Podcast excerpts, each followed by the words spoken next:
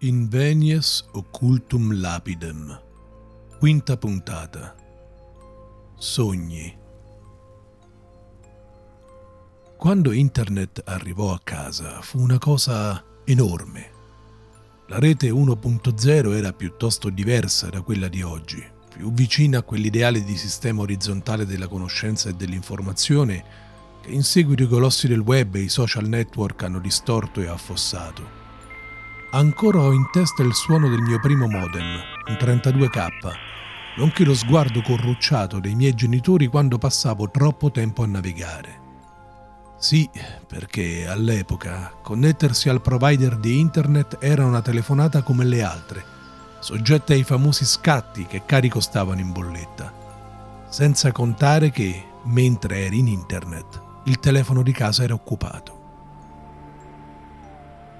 Capitava così che mi connettessi quando i miei erano fuori casa, o a volte anche a notte fonda, quando dormivano della grossa. Devo dire che l'oggetto principale delle mie ricerche di allora era lo stesso di oggi, i giochi di ruolo.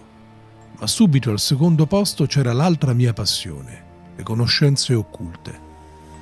Ben presto però mi resi conto che ciò che trovavo riguardo quest'ultimo argomento o erano cose elementari, che già conoscevo a menadito, oppure delle colossali scempiaggini, amenità New Age e deliri senza senso. Una notte però mi imbattei in un sito che riportava una strana leggenda metropolitana di cui non avevo mai sentito prima. Si parlava, in un lungo e apparentemente ben documentato articolo, dell'esistenza di una massoneria nera, una loggia dentro la loggia, caratterizzata da una segretezza assoluta, tanto che molti massoni ne ignoravano l'esistenza e quei pochi che ne erano a parte evitavano di parlarne. Secondo l'articolo, la P2 di Gelli sarebbe stato il tentativo della massoneria nera di prendere il controllo dell'Oriente d'Italia, tentativo fortunatamente sventato dall'azione congiunta della massoneria ufficiale e di altri non meglio definiti attori.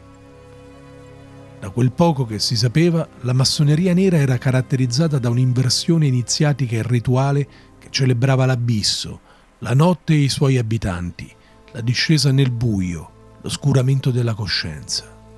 Forse fu perché lessi l'articolo in una notte in cui ero completamente solo a casa, forse per i miei strani trascorsi che mi avevano, seppur involontariamente, avvicinato ai misteri massonici a più riprese, ma ricordo che quella storia della massoneria nera mi inquietò molto e mi trasmise un inspiegabile senso di imminenza. Qualche settimana dopo, erano giorni d'autunno eccezionalmente piovosi, lessi sul Trova Roma di una conferenza che si sarebbe tenuta a Palazzo Venezia, dal suggestivo titolo L'interpretazione esoterica dei sogni. Dopo aver cercato inutilmente di convincere qualche amico a farmi compagnia, mi rassegnai ad andarci da solo Pioveva talmente tanto quel pomeriggio che decisi di non prendere l'auto. Salii sul treno ad Albano, presi la metro B fino a Colosseo e da lì, scarponi impermeabili e grande ombrello, me la fece a piedi fino a Palazzo Venezia. Appena entrai nella saletta in cui si trovava un'antica fontanella di marmo liscissimo, ebbi subito la sensazione di essere fuori posto, un intruso. Tutti i convenuti erano gente ricca ed elegante, lo si capiva a colpo d'occhio, e tutti presero a guardarmi storto, fin quando un uomo sulla cinquantina, vestito di tweed da capo a piedi, venne a dirmi che quello era un incontro privato e che non potevo assistervi. Per tutta risposta sfoderai il Trova Roma che mi ero portato appresso e gli mostrai che l'evento era reclamizzato come pubblico. Nel volgere di un istante l'espressione di supponente disprezzo dell'uomo si trasformò in un sorriso forzato lanciò un'occhiata in tralice, crudelissima, ad una ragazza in tailleur che si occupava dell'accoglienza, dopodiché, con gentilezza affettata, mi invitò a prendere posto. La qualità degli interventi alla conferenza fu davvero alta, tutti molto interessanti. Altrettanto non si può dire del dibattito che seguì. Diversi di quei damerini e damine presero la parola per dire sciocchezze, banalità da oroscopo del lunedì. Sconfortante. A quel tempo ero giovane, un po' presuntuoso e molto, molto vanitoso circa la mia erudizione. Non resistetti. Chiesi la parola e feci il mio intervento. Ero già molto addentro agli studi esoterici, conoscevo numerose tradizioni sapienziali, ero in grado di riconoscere e interpretare centinaia di simboli e segni e vedevo collegamenti occulti laddove gli altri non riuscivano. Insomma, li stesi tutti. Al termine dell'incontro, proprio mentre me ne stavo andando, l'uomo in tweed mi raggiunse a passo svelto. Il suo atteggiamento del tutto cambiato. Si presentò, il suo nome era Giorgio, si complimentò lungamente per il mio intervento e mi fece un sacco di domande. Chi ero, cosa studiavo, come mai mi interessavo di occultismo. Non mi resi conto che si stava informando su di me. Le sue lusinghe mi avevano sedotto.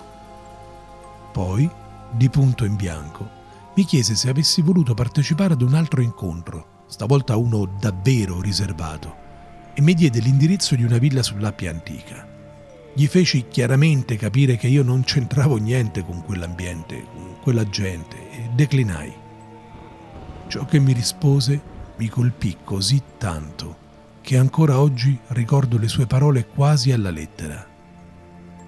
Che tu ci creda o no, anche noi non c'entriamo niente con questa gente da nulla, però ci servono e allora ogni tanto gli diamo un contentino, come questa conferenza, per farli sentire importanti. Ma ti garantisco che le persone che voglio presentarti, Andrea, non hanno alcun interesse per le apparenze. E io, sciocco che non fui altro, accettai. Iscriviti al podcast di Hellwinter per non perdere la prossima puntata di Invenies Occultum Lapidem.